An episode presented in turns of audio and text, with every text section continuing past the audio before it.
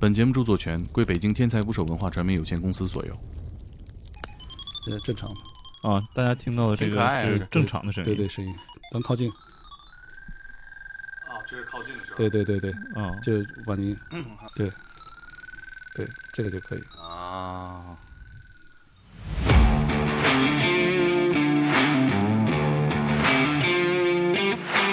现在这屋里边，您觉得都哪些地方是可以放这种正摄像头的？所有酒店中最常见的第一就是插座，第二就是空调的口。但实际上，当一个针孔放你面前的时候，就是不说好的，伪装好的，你认不出来，嗯，因为你没有意识，没有概念。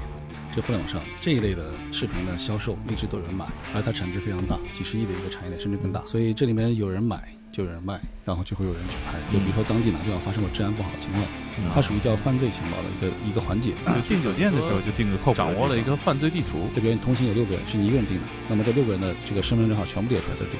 那就是你购买机票的所有的信息全都泄露了。对，这种设备就是它会发出一些像白噪声啊之类的，嗯会干扰到你的话筒，甚至话筒不好全是杂音。今天带这些设备没开吧？别最后咱这节目录完了回去我一听全是这个。请点击订阅我的播客，拜托了。今天的嘉宾杨叔，大洋马的好朋友，我就介绍不明白这个职业怎么回事儿，但是是我们俩心中最有安全感的男人。对对对对对，杨叔，你自我介绍一下吧。这个就是我们正常的主营业务啊，就是相当于是在给一些高管啊或者大型企业啊查这个办公室、会议室，检查他们有没有窃听器材啊，有没有这种异常的这种这种内鬼布置的一些设备啊等等，包括给车上查跟踪器。这个对于我来说是停留在电影中的这样的一个职业，以前对是窃听风云，对窃听风云他们是窃听，你们是跟他们站在反窃听，哎站在对面的。对，反窃听。反窃听、反跟踪、反偷拍，对，其实反偷拍属于其中很小的一部分业务，因为现在来说，它属于在我们看来属于商业和个人的隐私保护的范围，嗯这是我们现在从事的方向。嗯，因为两年前认识杨叔的时候，忽然感觉自己的人生又打开了一扇新的大门。咋的？你想试试是吧？我们其实是参加了杨叔的一个课，会给我们讲一些反窃听的东西，然后会看到很多各种各样不一样的设备，以前从来没见过，包括我们其实之前很关注的针孔摄像头，检测它，去规避它，会做很多这种实验，哎，一下就感觉自己忽然长了本事。这个是商业行为当中会应用的比较多。对，是这样，因为 隐私保护来说呢，对于个人而言，就主要是在外出的时候，酒店啊，对吧，防偷拍啊等等，嗯包括在出外出的时候，你的车辆中有没有别人装跟踪器啊，这种有没有异常的这种恶意的这种跟踪啊，这种这是类型啊。但对于商业来说呢，其实商业在意的不是偷拍问题，它在于商业机密的这种能外泄露，对吧？可能有内鬼或者其他原因导致他的内部的这种会议啊或者办公室聊天内容被外边人听到了或者传出去了啊，会导致很多不好的影响。呃，据我了解，杨叔服务的客户基本都是我们能听说的行业内最有名的公司啊对，，我就不告诉你是谁。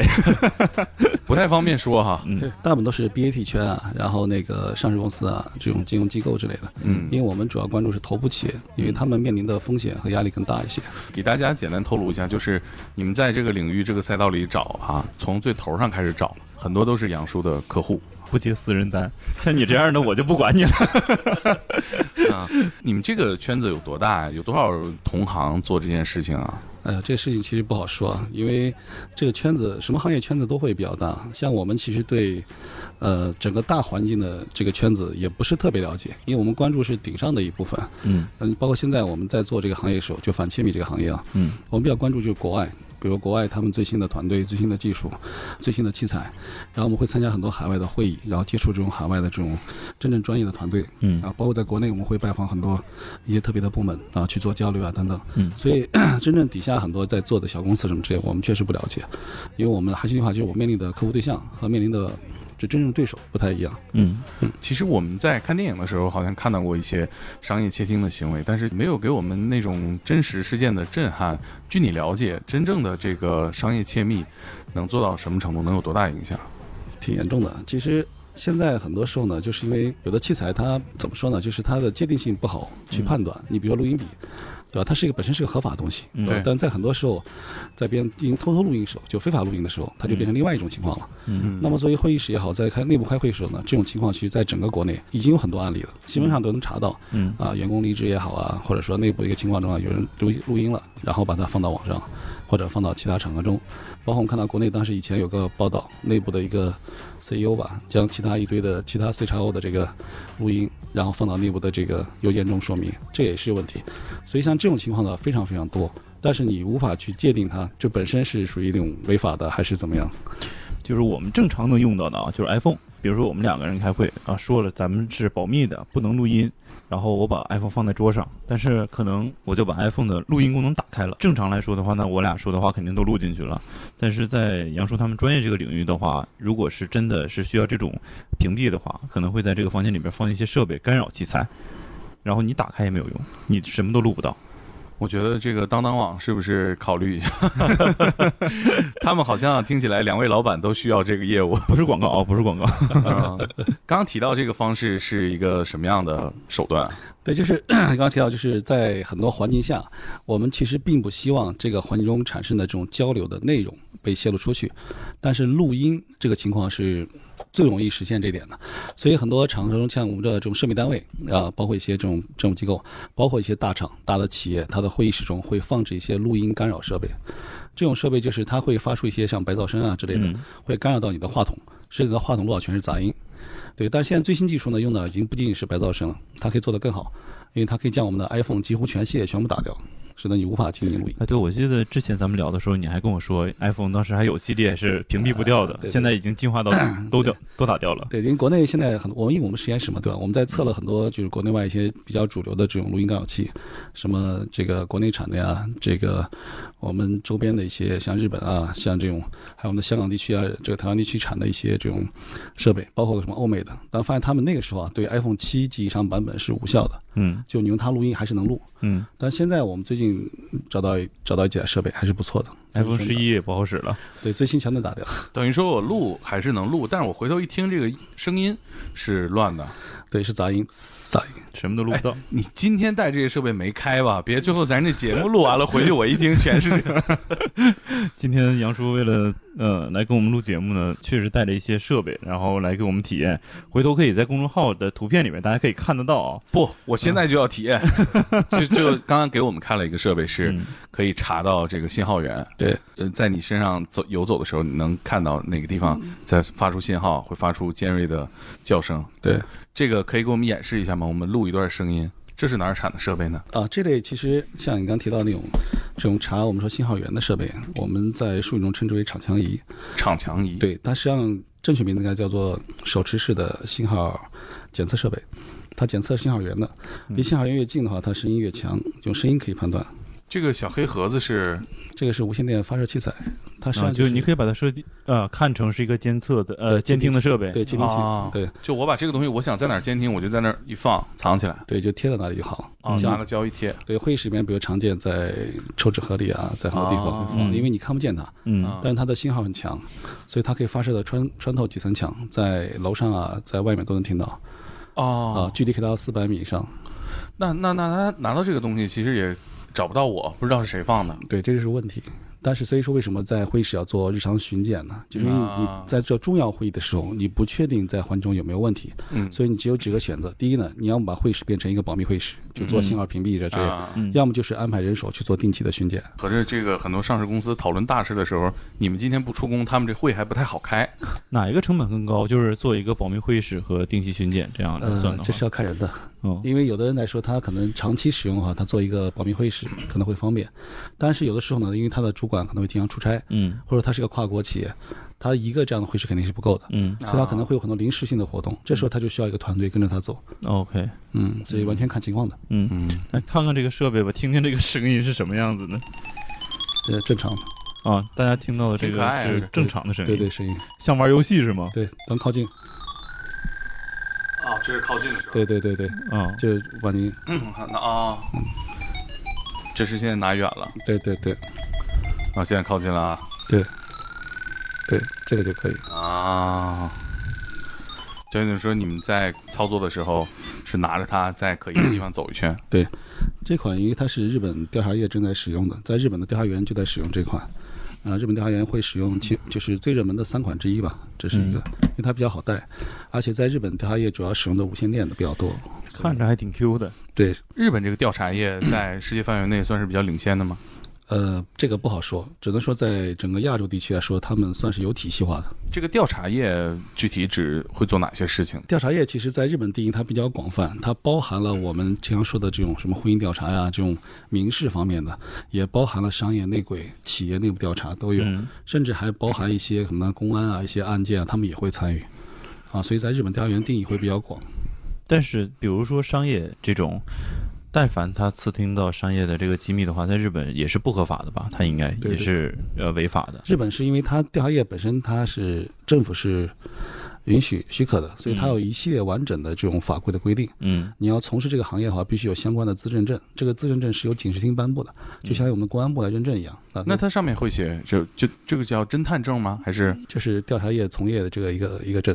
啊、是我们理解的侦探吗？名侦探柯南，毛利小五郎。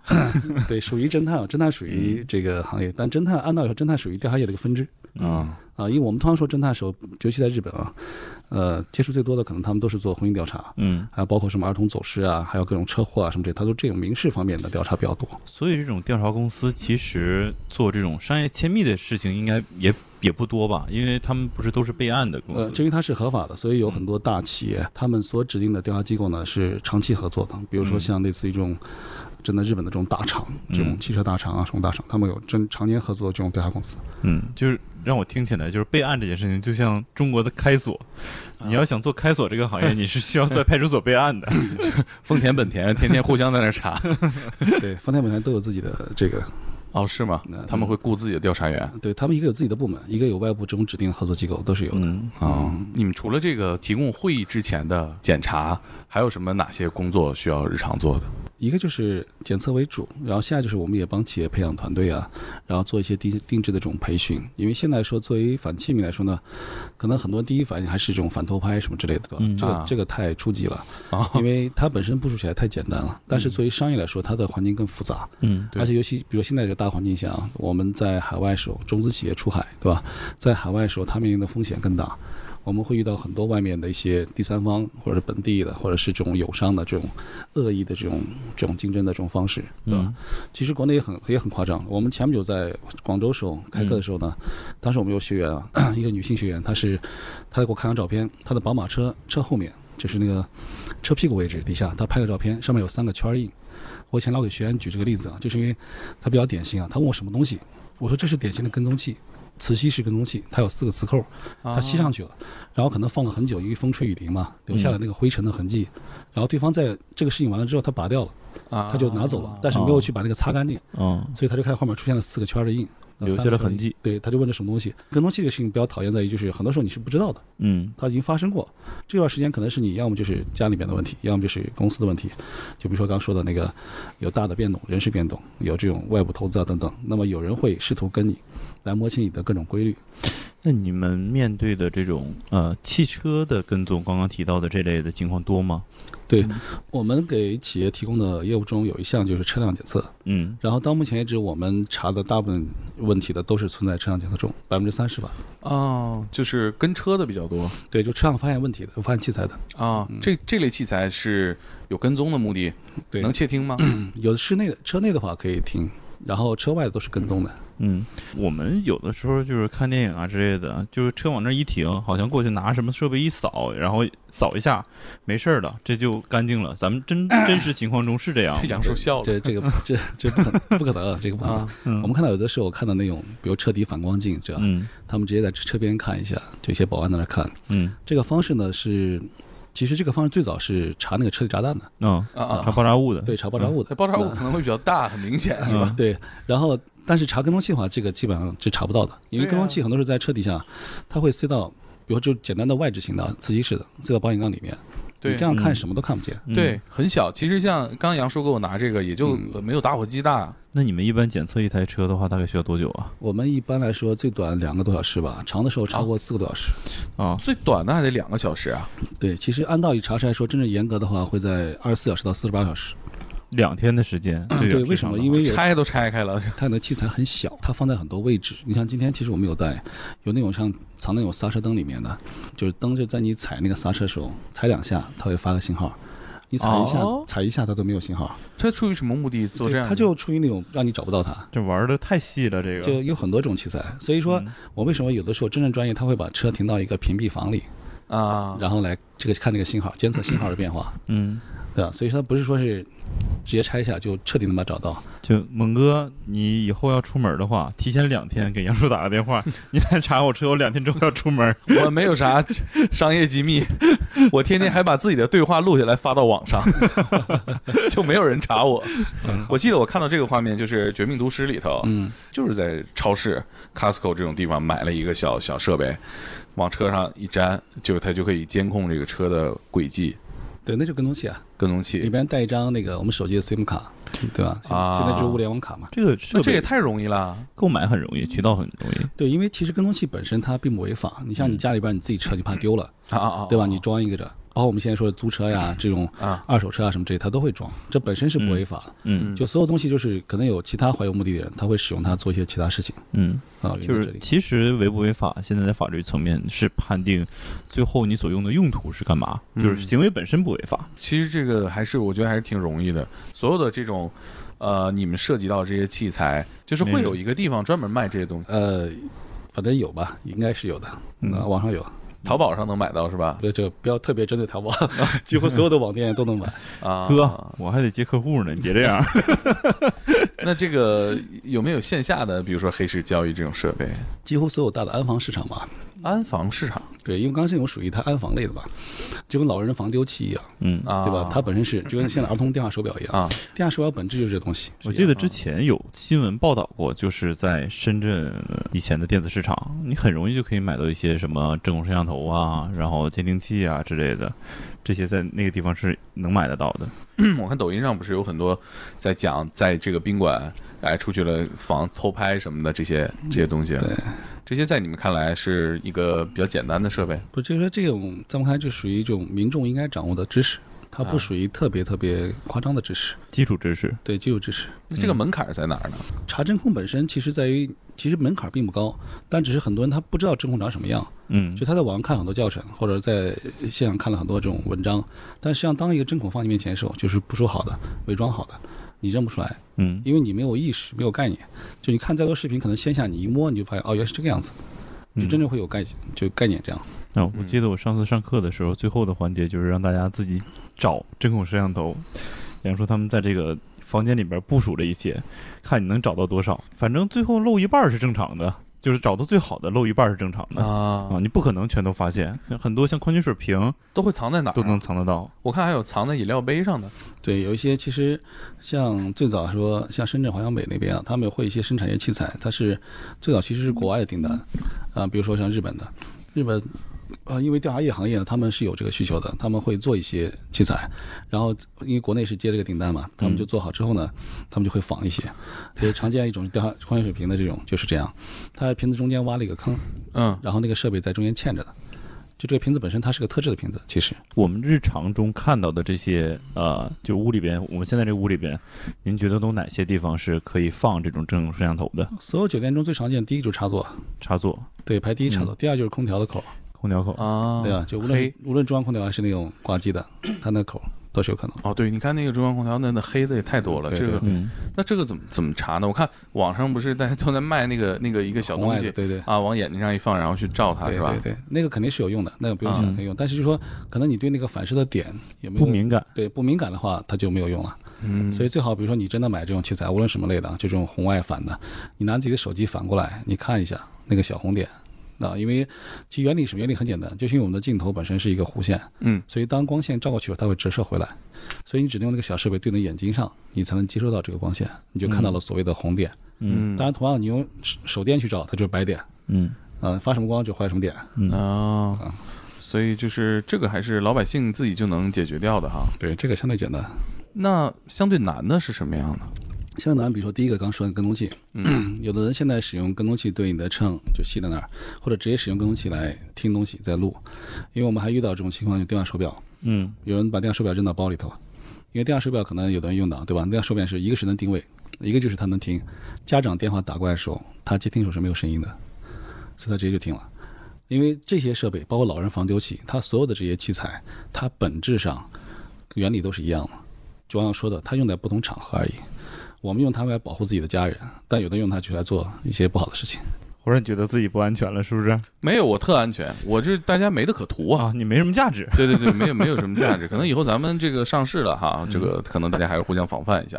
像以前我们在广州有个学员啊，就是刚好上完我们课，嗯，上完课之后，然后那个学员想试吧试吧，对，他就想试，他回到酒店去试，结果他就一试就找到了。还真有他特别巧，他是在那什么，在那个正对床有一个 一个一个抽屉，啊那个抽屉那个拉手就拉那个小把手，它就是针孔。哦，安在那儿啊。嗯，做这些针孔摄像头的，一般是什么人在放这些东西呢？啊，都是黑产嘛。你看到所有拍的人，毕竟他是想拍到一些这个一些镜头去卖销售的。嗯，这互联网上这一类的视频的销售一直都有人买，嗯，而它产值非常大。它是产业链。对，它是一个非常大，几十亿的一个产业链，甚至更大。所以这里面有人买，就有人卖，然后就会有人去拍，这很简单的事情。其实去年公安部已经拉网打了很多这个黑产团伙，嗯，但是这个东西是打不完的。屡禁不绝。对，然后像我们来说，我们也没有办法去阻止这个，所以我们为什么有这种课程，或者说是这种商业啊等等，都是为了提高意识，就是我们只能我们的学员保护好自己，只能做这一点。我觉得这是一个斗智斗勇的一个一一一件事儿，嗯，就是在国内是这样。那刚刚谈到在日本，就是日本调查业也发达，然后呃，听起来这一类的事情应该也特别的多吧？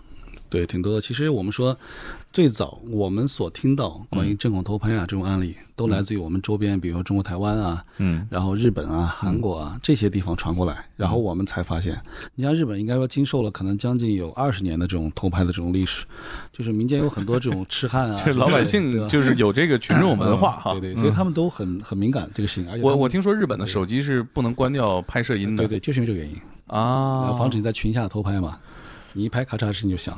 啊，这个就是这确实是他们的国情是这样哈。对，所以日本现在做很好，因为他们有个叫做呃防盗搓的一个案例，他们有相相关的法规，这个法规直接明确给出了在很多场景下，比如说在学校、在浴室、公共浴室，在这种什么这个更衣室、在运动场所等等，它很明确给出各种场景下出现偷拍要怎么判刑。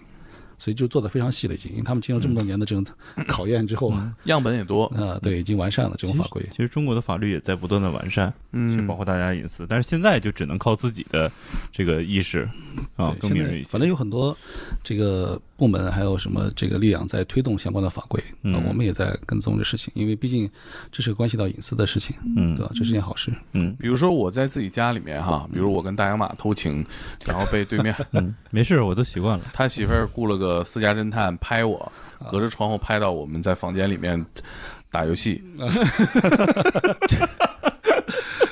哥，你这这没没没偷情啊，打游戏。是但是这个过程他侵犯我隐私了吗？其实是侵犯了。也说到这个细节来说呢，就是我们单纯从隐私保护来说啊，呃，因为之前我们会跟很多国外的调查业去交流，虽然我们是做这个反调啊、反窃密啊、反反偷拍之类，对吧？但是我们很关心在国外中他们用到一些方式，然后在交流中我们就注意到这个细节，就像你提到的，在日本，比如说就日本，日本调查业呢在规定的任何时候呢做婚姻调查什么之类的时候，调查员呢本身呢是不能够拍摄屋内的情况的。就无论你发生什么，他是不能拍的。就我们俩隔着玻璃，冲着玻璃在打游戏，拍了它也不能用，对，拍了是不能用的，它是违法的对，他是不违法的。啊。对也许他自己拍到，但他不会把这个给客户提供。嗯哦，是吗？也许因为你要提供的话，客户是因此可以起诉你的哦，啊。就是他们调查员也不好干，啊，是两边都得防着那。他们怎么去？怎么交差啊？对啊，对，所以在国外来说，他是这样，按照一个标准流程啊，就是婚姻调查的，他是在接受客户委托之后呢，在到目的地，比如酒店，对吧？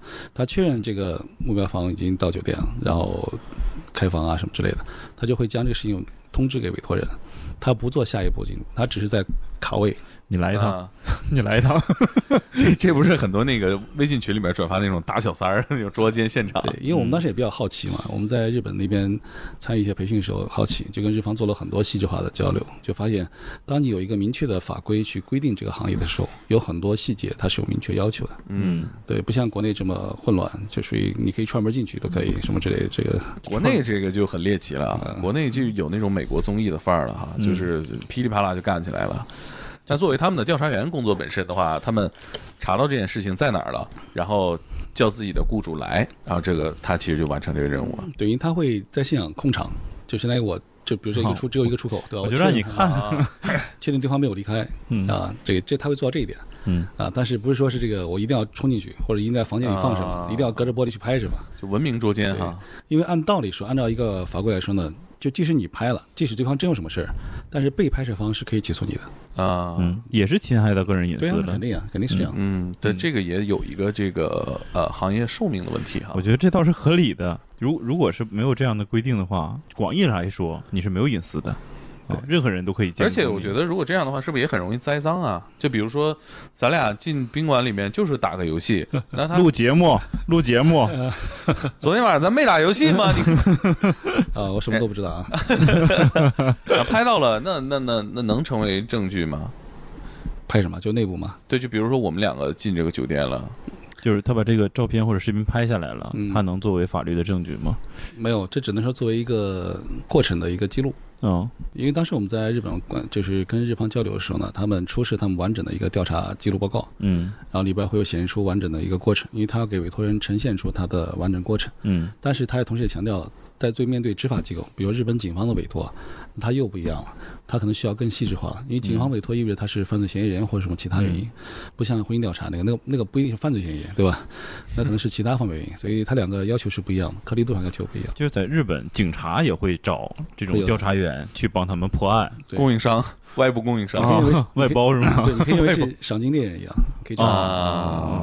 啊。那他们呃拥有比普通人更好的设备或者是外部的力量吗？设备一定是有的，器材都有，器材都是在日本的合法范围内。就像柯南这个手表啊，噗呲一射，毛利就有点夸睡着张了吧？是吧？球鞋拧吧拧吧，一脚梆一下。嗯，但这是一个呃影视化的这么一个改编嘛？啊，现实当中他们有什么强大的东西？器材挺多的，因为就像我今天带过来几个商业调查的这种器材一样，因为我们也关注这些器材啊，因为有的器材其实，因为器材本身是双刃剑，对吧？对调查员他在合法的范围内使用它，但是有很多商业间谍或者其他内鬼，他会使用它窃取企业机密，嗯所以我们更多了解器材是为了去查找它，去防御它。那么在日本来说呢，它调查员用器材有很多类，它也是为了听的、有跟的都有。我昨天杨叔讲的一个特别好玩的，就是我觉得这应该算是手艺层面的，就是那个在高速驾驶过程当中、啊，嗯无敌手速，对对，因为因因为当时我们在那会儿，日方的那个调查员他们演示了一些技巧，就比如说在高速开车过程中，就驾驶员本身，他把他的单反放在自己的腿上，嗯。单手开车过程中用单反拍摄他路过的侧面的车辆，快速抓拍，啊，包括正面开过来时候正面抓拍有，一般正面没有，因为正面会比较明显嘛，就是侧面迅速拍两张，而且还特别稳，特别清晰很。稳很清晰，现场演示嘛。我觉得拍我都没问题啊，关键是拍不清。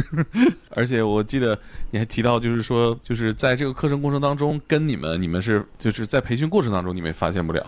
对，因为其实最早上这课程原因，像我对我而言啊，我们关心是隐私保护来说，万一我我们在外面遇到一些非法的这种跟踪啊，嗯就包括女性安全中，你如何识别一些可能的这种有犯罪意图的人在跟你？所以在课程中，我们有场景中就是我们会分组进行这种跟踪的判断啊，包括日方也会呃配合我们。那这里面就是在跟的时候，你就发现这个这个跟踪反跟踪，它其实真的是挺复杂的一件事情，它不是一件简单事情，因为环境太复杂。你在满满是人的街道上的话，这个时候你真的会迷失在人海中啊，嗯，你会忘记周围就是你到底谁在跟你，还是还是一个误判啊什么之类，真的会一片混乱。所以那个说法到底你觉得是不是有依据的？就是有人在看你的时候，你是有反应的。啊，这个其实我们确实求证过，这个求证过很多方啊，求证过日方的啊，因为在香港我们也跟香港的这个侦探总会、呃侦探协会呢在沟通过，然后包括国内的一些这个行业从业者啊，就发现这个理念应该说是还是传的吧，就跟我们看武侠小说一样。对吧？这种也还是传闻比较大一些，可能真的有个别人真的很敏感，我是没遇到啊。但就是我盯着你看，你发现不了的。对，可能真的有个别人啊，但是我们是没遇到。包括这种从业，你像日方的人，他是从业三十年，他自己经受过四千起这种婚姻调查的案子。那对他而言，他说这种情况是不可，对他是不可能的。就别人看我，我能感受到这个事情是绝对不可能的。嗯所以他们强调说什么是很多时候呢是他们在做怀疑自己可能被同行或者被其他人跟的时候呢，啊、那往往是因为对方跟你的视线在一个平面上，嗯，所以当他猛地转身或怎么样的时候，跟对方产生了对视，然后才能判断出来，并不是对方直接看你就有感觉。猛哥跟在我后边儿，然后我忽忽然转身看着他了，那这个情况在东北的话，这就会演成这样。对 呀你瞅啥？就瞅你咋的？你再瞅一眼试试，试试就是。这个时候，街上所有人就都围过来了。对对对，啊，这个当然，这个跟踪也就失败了啊。是，那就是我们生活当中，就普通老百姓会遇到什么安全的问题吗？因为我们先说女性安全中有个重要的环节就是反跟，嗯因为可能你要识别一些呃一些有犯罪意图的人，或者说真的是一些日本叫痴汉或者之类的。你像简单的例子啊，比如说你下班之后，你上的是晚班，或者是你去练瑜伽也好，很晚回来，嗯那么你很晚回来之后，如果是坐地铁，一个常见技巧就是坐地铁的时候呢，比如说你要坐一个从南到北的一个车，对吧？嗯车辆，这时候你要到它的对面去等车，而就不是相反方向对相反方向啊去等车。为什么？因为你不能直接站这里，嗯站这里的话，有人在试图跟你说，他会跟你站在一起，就嗯站你附近。嗯你站到对面，然后这个时候呢，当你当前这辆车来了之后，因为它不是你的要坐的车，对吧？嗯嗯你不上车，你装作接电话也好，这个你不上车，然后别人都上了。他就懵逼了，对，如果这个人留在你身边，那就很可疑，就很很显眼，对不对？所以站台就剩你们俩了所以他只能上车，或者他装了什么他离开，对吧？啊。但是因为你通过你对面是个玻璃嘛，你能看到你后面身后，就你真正要坐的车，他是否来了？那比如说我我抱一沓文件是吧？我不上车，哎，我假装掉地上，我捡起来了，我再等一班，你可以啊，就是你要觉得这很麻烦的话，你可以反复这样做，可以的。对，这个特别 反复这样做，特别适合北京地铁、上海地铁，就是各个城市地铁这种环境。对着的，我站在这一侧，其实我要坐的是身后那台车 啊。过来了之后啊我不上，你上不上？你为啥也不上？反复反复做，可能这个当事人就过去说你是咋了？是不是用帮你叫医生啊？这嗯，等后面车来之后我，觉得这是一个特别好的一个小技巧。转身就上了，嗯这样会是很好判断的。嗯，啊，等于说就是这一部分就能筛掉这个人了。对跟踪的人，同时呢，后面来车之后，你直接转身去上车，跟踪的就变成尴尬。就很明太明显了。对，就我是跟他不上，我是上是不上啊？对，因为地铁站还有陈警嘛，对吧？啊你要这个时候他已经露出来了，你完全可以靠近陈警的小哥哥，对吧嗯？求助一下或者怎么样。就其实现实生活当中，女孩子还确实是会遇到这样的情况。是的，因为跟踪好像是一件就是在地铁里啊，这种痴汉行为，嗯好像是一件成本也比较低的事儿。我跟了他三站，这个我违法吗？关键是要被识别出来啊，可能很多人没有注意到你啊。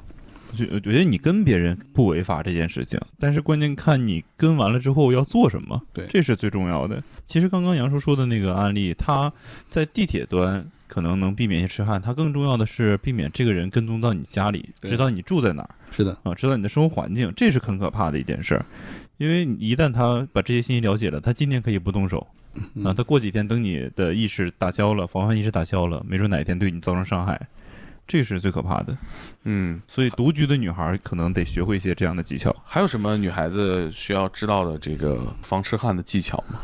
防痴汉啊，其实 你像很多女孩子喜欢自拍嘛，对吧？嗯啊，那在商场也好啊，很多地方的时候不是有我们的手扶梯嘛？嗯在做手扶梯的时候，使用手机自拍的方式，把你身后所有人拍个遍，就拍一两张，啊，然后你再换一个手扶梯，就是你到第二层或到第三层，或者甚至你换个商场，你再拍一次，然后两张一对比，看有没有后面同样的人。就突然就出来了。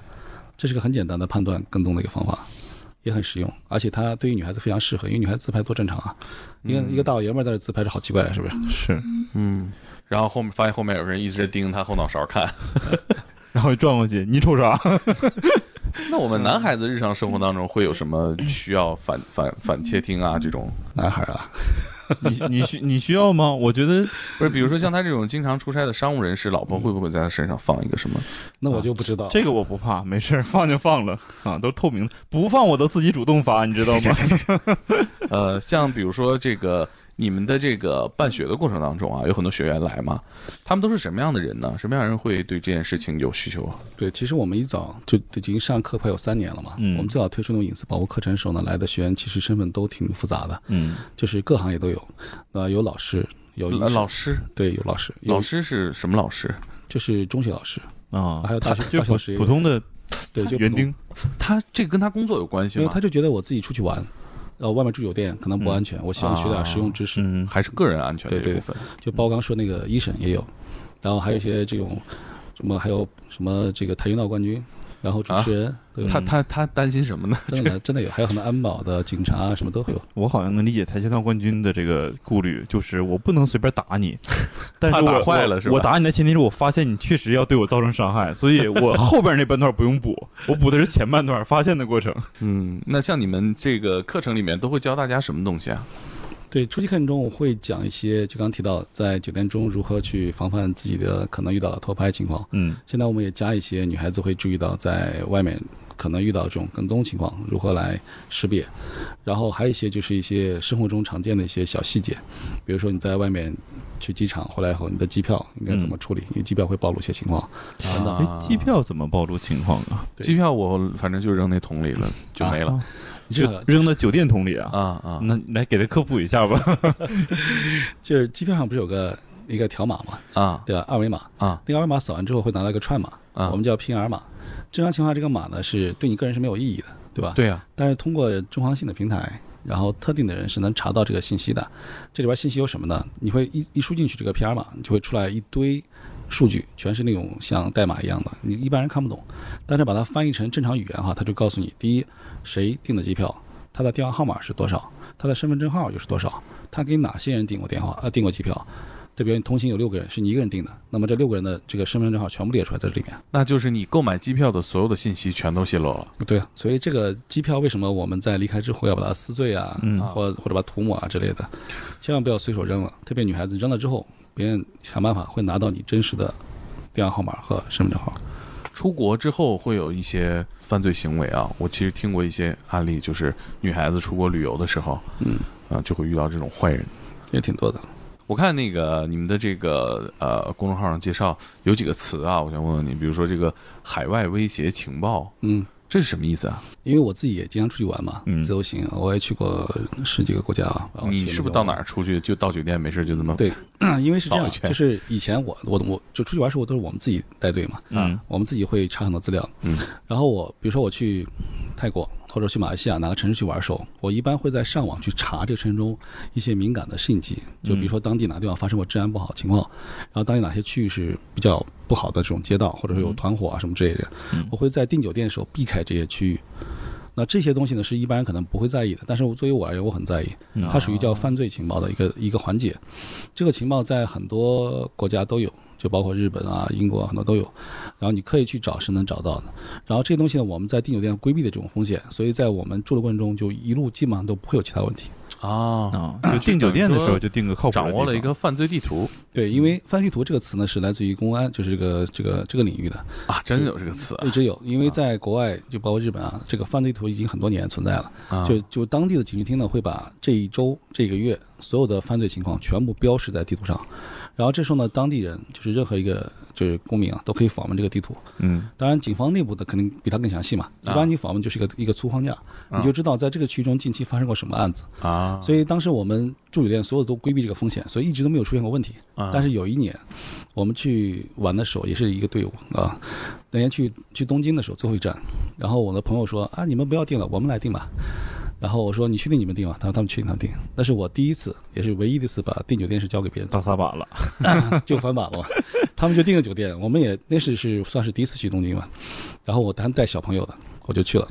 然后我们住酒店的时候呢，当时一到当地，我们倒地铁嘛，到酒店，我们站酒店门口办入住的时候，他们在办入住，因为不是我订的。我朝酒店外面看，我就发现一辆就是东京的警视厅的那个车，警车闪着灯过去了，没开喇叭过去了。然后他们半过程中五分钟后又一辆过去了。我当时想，有什么情况会使得警车这么高频率的巡逻啊？我当时心里就有阴影啊。来回来去，对，然后然后晚上的时候，然后第二天早上一起来已经很晚了，我就发现门口画了一个大大的牌子，是防治艾滋病毒的，然后把我吓坏了。我当时想，从来没遇到这种事情。然后我们当天出去玩了，没有没有反反应啊。晚上再回来的时候，我就发现这个街道到底是什么了，满街都是同性恋，啊而且都是男同性恋。啊！哦你是跟谁出去玩儿？呃，朋友朋友，真的几个人 而且很尴尬在于我当时带着我女儿，啊？然后我女儿就问我啊这些叔叔怎么样，然后我没法解释，我说他们真的关系很好。没有没有说谎倒是，倒倒没说真的在在日本，就像这样的街道，其实是犯罪频率高发的这样的街道。对，就说当时我不知道，后来我才查了，那个地方是日本当地还算很有名的一个区域，我们刚好住在它正中心，啊，周围全是这样的人。gay 吧什么的，就是我去酒吧，酒吧都是人的人妖，啊，哇，见鬼，就很感觉见鬼了，就从来没有在日本旅游遇到过这种事情。嗯，就那一次翻马之后，然后再住酒店，从来不让这些朋友帮我订，我都自己会把周围看了几。还是得看看地图。不是，他也挺不容易的，定的挺准的。那因为可能在那个区域这个便宜吧，对，其实我们现在出去订酒店，更多的是考虑到房间性价比的问题。我先出酒店，说实话，我很少查什么犯罪地图之类的这样的新闻，我就会查，哎，这酒店啊，房间怎么样，设备怎么样，然后评价怎么样，价格怎么样，这是我去决定要不要订一间酒店的一些啊元素。但是我没有说这区域到底是不是有呃犯罪案件高发。嗯嗯，是。那会有一些普遍的规律吗？比如我到这个城市，是郊区更好，市中心更好，繁华的地方更好，交通方便的更好。一般来说啊，就是如果你去一个完全陌生的城市，以前没去过的，就海外啊，就最好离交通比较便利的地方会好一些。就周围要么有地铁站，要么有公交车站，嗯要么有个大的商场啊，要么是一个什么住宅区什么之类都行。尽量不要定到特别偏的地方，因为主要是遇到事儿之后你很难叫到车，这个事情就很麻烦。哦啊，最好是对面是警察局是吗？嗯 安全度更高。嗯很多时候你要明确自己在做隐私保护也好，你自己到底需要什么，然后你学到知识是不是能解决你现在的问题，对吧？如果能解决，那最好。如果说你看完之后觉得自己还一知半解，解决不了，那么就完全没有意义。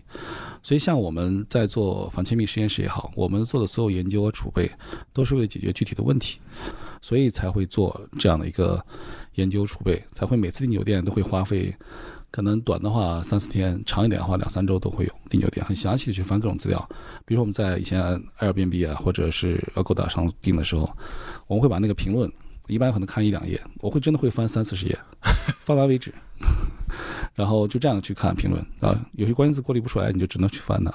就说你做这个事情是因为它能保护到你自身的隐私安全啊，而不像很多人他不明白为什么要这么做。就像我们提到，很多出去玩觉得，哎，我一定要便宜的。那当然这有很多原因啊，比如说你学生啊什么这些，我以前也是这样。以前我们在做那个背包客的时候，也是住便宜的酒店，但是住便宜的酒店不意味着你一定要住到那个很乱的地方，这两个概念是不一样的，对吧？你还是要保证自己的安全为第一位。所以这种情况下呢，你就发现你对隐私的需求开始具象化，而不是别人说什么就是什么，不是这样子的。就你肯定要清楚，呃，自己真的需要什么。就包括我们看到有的什么抖音号之类的，什么讲到一些方法，有的方法其实不是特别的准确，它只是说它有用，但是不是特别的准确。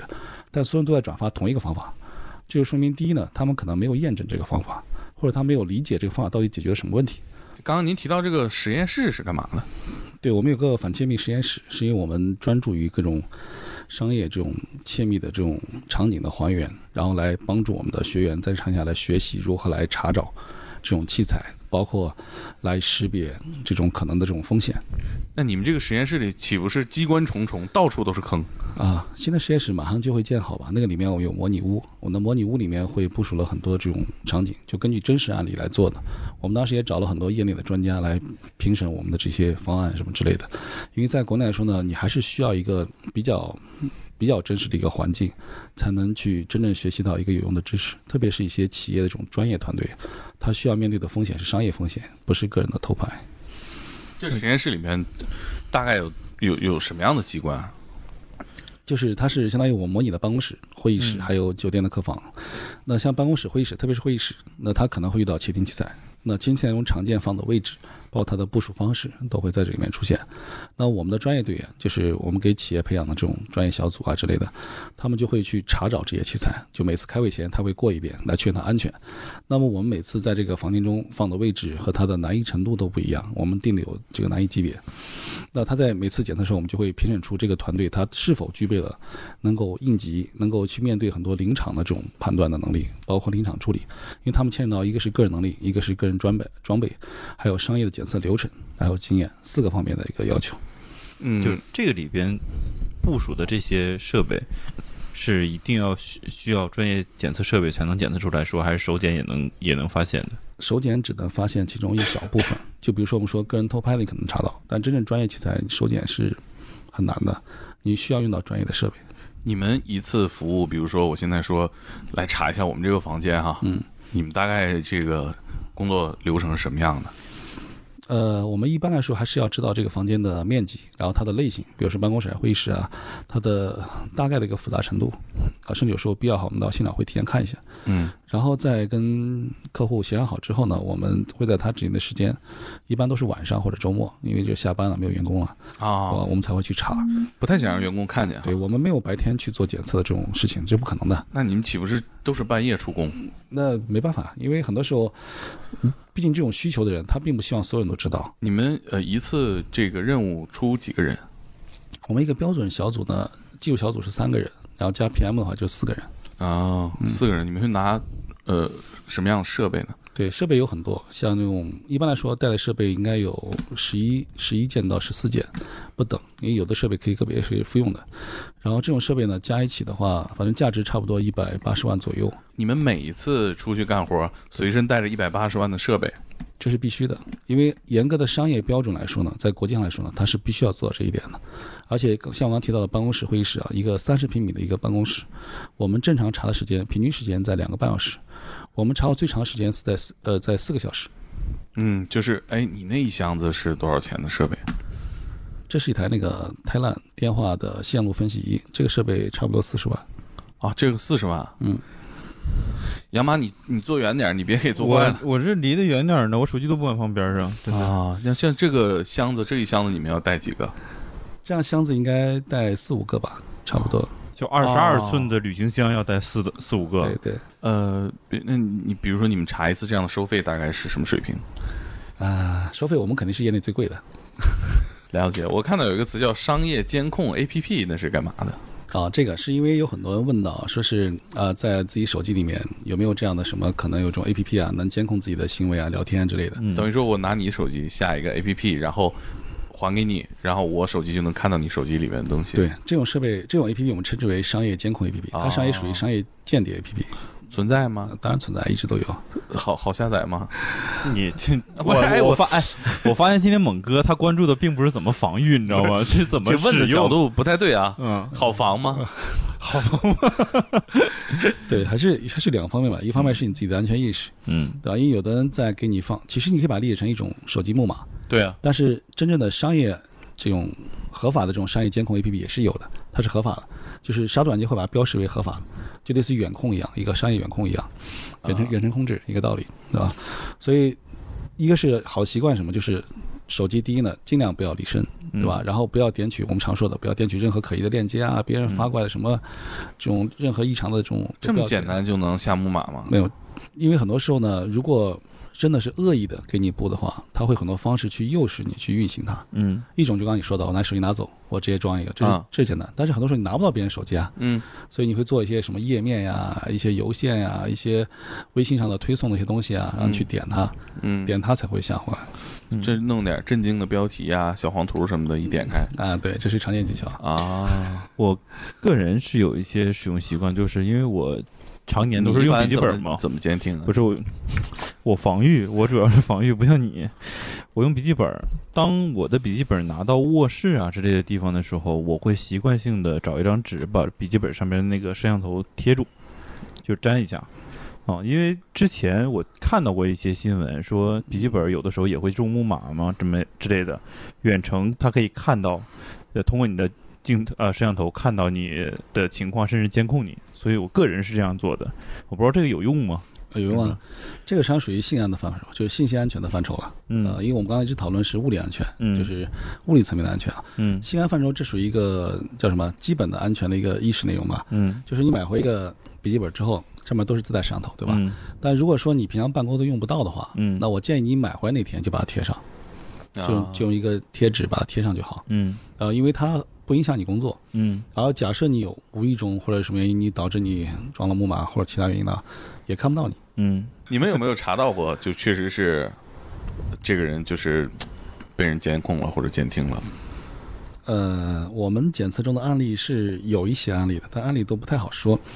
呃，啊检测来说呢，这个情况呢，就刚说的，车辆跟踪器查的是最多的，啊嗯啊，最多的是有的。你要查到，就意味着他已经被跟了很久。呃，但是还做不到，就是通过这个跟踪器找到对面的人。不，它有很多方法，但这个方法来说属于叫做我们称之为叫做物证鉴定了，嗯物证鉴定范畴了，这属于有东西涉及到司法问题，哦，就是不适合去讲一些细节。那做这个行业，你们是怎么怎么做到的呢？这需要呃有什么样的基础，门槛儿、嗯门票呢？对，因为我以前是做那个无线安全研究的，嗯，就是做新安这个行业有十六年了，然后因为本身做无线安全，所以对无线领域比较算是比较熟悉吧。嗯所以现在切到这个行业中来说呢，它里边有很多还是跟无线设备相关的，所以算切过来比较快。但是在行业中，你要想夺得口碑的话，其实最关键还在我看来啊，还是属于服务质量啊，因为服务质量很重要，就是在于这个行业其实有很多人也在做这种检测啊，但是相对于大部分人。的团队来说，也可谈不上团队啊，可能是个人啊。他们在查一个房间的时候呢，可能过于简单化，用个简单的手持设备过一遍啊，十分钟、二十分钟搞定。那其实，在真正遇到这种问题的时候，这种设备是查不到的，根本就查不到的。嗯，所以像我们为什么会查那么长的时间呢？就是因为我们用到大量的设备，它会检测很多细节。我举个例子，比如说，呃，在办公室里面，几乎所有的办公室，对吧？有书架，有自己的工作桌，对吧？桌上会有这种像键盘啊、鼠标啊，像各种摆件也有啊，招财猫啊，各种东西都会有。光这类器材就非常非常多。那这种器材你怎么检测它里边有没有问题呢？特别是鼠标里边嵌张 SIM 卡，对呀现在很容易的啊所以我们会带一台手提 X 光机，嗯我会把所有器材过一遍，而且是仔细的过一遍。透视呃，对，这个项工作是专门安排人去做的，光这个人把所有做完，他最少需要一个小时，然后最长的时候用到将近两个小时，因为你发现问题之后你还要去拆。我们在去年，呃，去年有个案子就是在上海的，就是这样，我们在有个大厂啊，我们在检测过程中发现这个电话机里面透视过程中发现有一块异常区域。按照我们判断来说，这个区域是不应该存在的，嗯因为同类型电话我们接触过，然后当时就在现场，因为这个这个客户非常重要，我在现场，呃，我是 PM，我就跟甲方的这个这个 CSO 直接沟通了，我就说这个要不我们现场拆开看一下，他同意了。我们现场把它拆开之后，发现这个中间呢就是张插了一张 micro SD，就存储卡，嗯这是一个 IP 电话机，插张卡。但是按照他们当时说法，他这张是没有卡的，这张插张卡。按照功能描述来说呢，这个这个电话机呢从买回来呢，就这个卡的意义在哪儿呢？就是它会把所有的录音录下来，就电话录音录下来，自动录的。所以当时现场的这个这个 CSO 很惊讶，然后现场就确认，跟行政部门确认，跟采购部门确认，所有人都告诉他是不可能有这张卡的，因为厂商说没有卡。嗯所以我们当时就说那是这，我们把其他所有办公室的卡、电话机全都收回来，现在再过一遍，就发现所有电话机都有卡。然后这个事情当时就很严重，所以这个事情我们通报了，然后现场我们继续做检测，但是这个事情呢，甲方怎么处理是他的事情，我们不管，OK，啊，这就是典型的例子。所以 X 光机透检是必须要的一个环节，而这个环节就需要一个半小时左右。等于说你们只负负责我帮你查，你要查这个房间啊到底有多少东西。对，因为很多时候你的逆向是很难的，因为你并不知道这个办公室平常谁在用，嗯你也不知道谁在这儿经常出没，这是甲方很隐私的事情。嗯，对，你要尊重客户隐私。为什么不接个人的客户啊？对，个人是这样，因为个人的背调很难，就是背景调查很难，你并不知道你的客户他的什么背景嗯啊。说难听点说的，你的客户万一是一个涉嫌犯罪的人呢，对吧？你这个时候就很尴尬了，嗯是吧？你最后就属于很不好，对吧？也可能被追责什么之类的。嗯所以，而且甚至还有很多更复杂的情况，所以我们个人全都不接。哦，我理解了。比如说，警方正在布控的人嗯雇你们，这肯定是不行的，对吧？对嗯警察来了就得你他妈这 你们这个案例是有的。我们在最早做这个行业中做了半年的北半年的市场调查，我们接触好多这个行业的人从业者啊，就发现交流越多，就发现第一呢，他们在检测的专业度上确实差很多，嗯但是他们遇到的很多负面的这个案例给我们很大的提醒。呃，其中就有个案例就是这样，在北京发生的就是这样。那他们接了这个活儿，然后去查，然后就发现这个活儿呢，他们查的这个房子以为是就委托方的人，嗯。其实不是的，那是委托方的女友的房子。嗯。本来就不是他的，然后女女友的那个背景还很强，嗯。就他们出来后就被堵了，然后一堆人都被关了，然后因 因为他们是不知情的啊，最后被审讯之后没有问题就把他放掉，但这个事儿搞得非常尴尬，就在于他们最后钱也没收到不说，然后闹了一堆这个事儿，碰一鼻子灰。对对对，就非常不好，就有可能你会导致很多你不可预料的后果，而且你完全没有必要这么做。所以为什么我们在做头部企业，就是大厂大企业，是因为相对来说它面临的是商业风险，在这个层面中没什么问题。你们会接一些政府的需求吗？哦，政府的暂时是不接的，在检测服务上不接，培训没问题，但是检测服务是不接的。也不接。对，那这政府提出检测的需求，不是一个有保障的事儿吗？安全上？呃，不一定，因为像目前为止，现在提出来需求有很多都是一些，呃，还是个人，其实本质还是个人。嗯啊哦对，而且政府还有设备单位来说呢，在我们看来，它的要求会更高。然后我们自认为我们现在的检能力还没有达到，所以我们会谨慎一点对待这个事情。嗯嗯嗯，那即便是一个大厂的老板让让你们团队去检测，其实有可能他就是个人想看看他的他的工作的环境是不是有这个不一样被监控。。大厂的话，他会用大厂来做背书来签署合同。嗯然后他查往往不是查意见，他会查他的主要的，比如 CDO 啊，或者包括 CSO 啊这几间办公室一起嗯确定。哦，那其实你们做这个事儿，就跟开锁一样，也是公安挂了号的吧？对，是必须要备案的，有监管单位的，这是一切的所有行为都是要合法的。啊，所以一个是有备案啊，一个是向监管部门汇报，这是必须要做的。所以有很多，为什么说有很多有些小的公司在接那些小单做个人啊什么这些，其实风险是非常非常大的。你们这个行业会有行业大比武吗？华山论剑。就行行业大比武。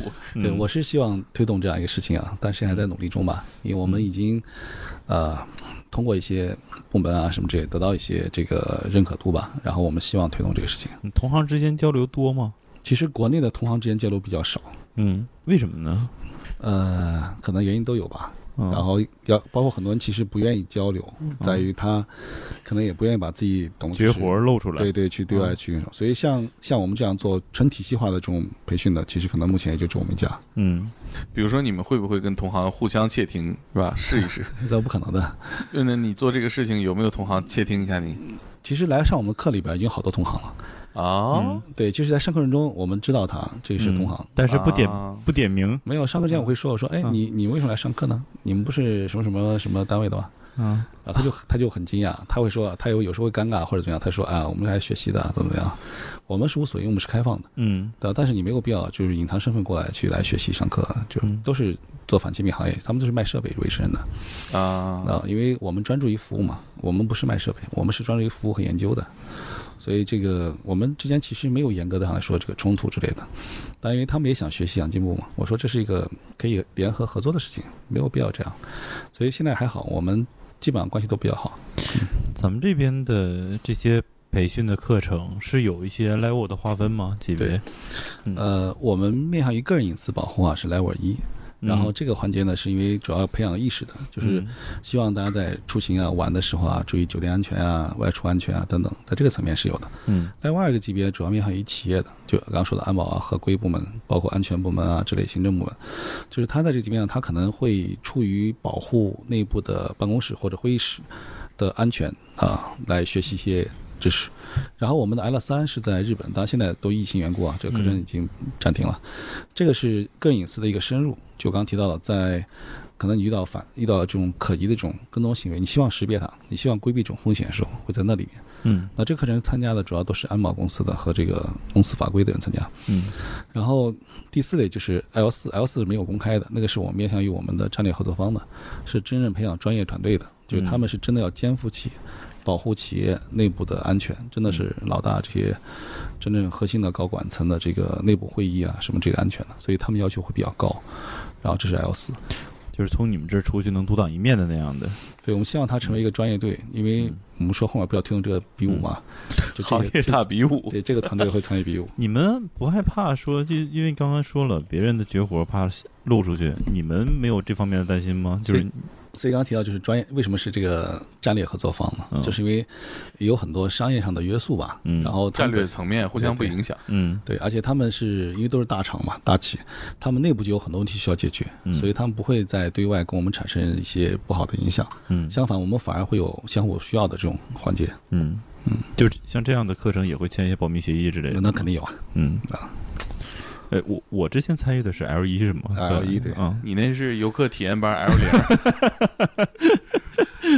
嗯，这个行业你在从业这么多年，有没有觉得特别好玩、有意思的时刻，给我们分享一个？有意思的时刻啊，嗯呃，有意思是挺多的。就作为检测来说吧，嗯检测来说，我们遇到过好玩的事情啊，因为你知道这个委托方就客户这边的需求都很需求本身是明确的，但是它的场景是各种各种各样的。嗯。我们以前在北京查的时候，有个客户很好玩，他就是那个 CEO 的办公室啊，他要求我们查的时候，就我每次进前，我们要求行政人配合嘛，行政告诉我说，这个房间唯一的要求就是你们要注意一下，这个房间四个角有神兽，啊？有神兽是吗？有神兽。哦啊，讲风水，对，有风水，风水学的，啊。就老板很在意风水，嗯。就在四个角都布了神兽，嗯。然后我我们站在中间问神兽在哪儿，他神兽都在地上，你看不见。别踩着脚，呃对，就是你们在检测中不能不能碰到它，那就你就难为人了，这个 坐着翅膀了也不合适。所以我们就非常小心。但是但是很巧，就有一个神兽，就是我们的人趴在地上要去查那个就地上那个墙插，露面了，呃，离它就非常近，